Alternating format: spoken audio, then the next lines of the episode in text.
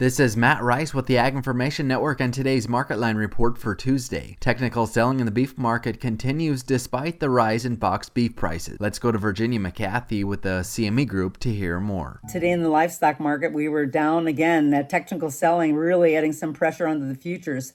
That last week's rally just seems to be a selling opportunity for traders. Chicago soft red winter wheat prices for March closed the day down 16 and a quarter to finish at 561. March corn was down 7 seven and a quarter to finish yesterday at 475 and a quarter. Kansas City hard red winter wheat prices for December were down 15 to settle at 596 and a half. Portland prices for club wheat with 10.5% protein was unchanged, ranging from 7 to 735. Soft white wheat with 10.5% protein prices for February were unchanged, ranging from 680 to 730. Hard red winter wheat with 11.5% protein prices for February were down 27 and 3 quarters, ranging from 651 and a half to 656 and a half. DNS wheat with 14% protein prices for February were down 28 and a quarter, ranging from 769 and 3 quarters to 784 and 3 quarters. Live cattle for January were down $2.15, closing at 168.82 and a half. January feeder cattle were down $6.52 and a half cents to finish the day at 212.80. December class 3 milk was up a penny to settle at 16.36. Thanks for listening to the Market Line report. This is Matt Rice.